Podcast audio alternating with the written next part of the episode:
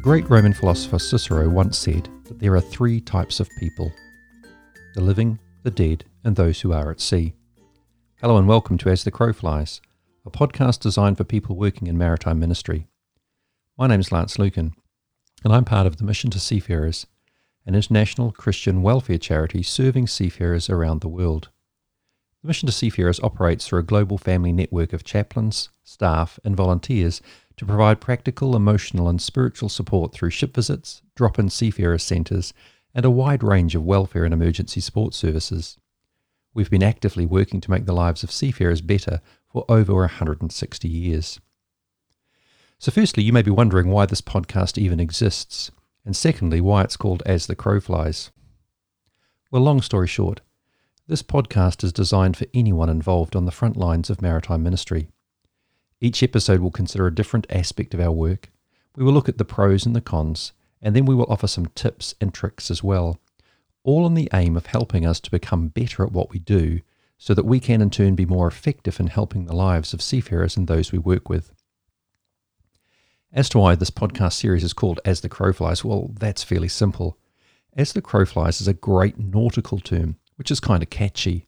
But more than that, I think that it really says something about the aim of this podcast. You see, as the crow flies is an idiom, similar to the phrase making a beeline. Both of these phrases are used to describe the most direct path between any two points.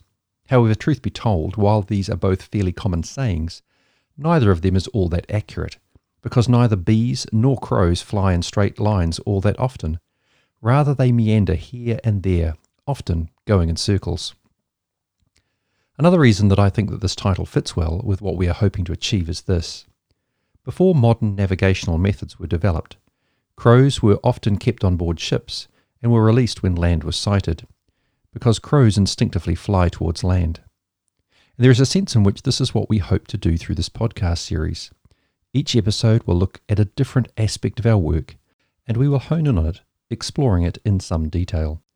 But like the crow in flight, we will also meander through and circle around the topic at times so as to really get to grips with it and to reach some new understandings.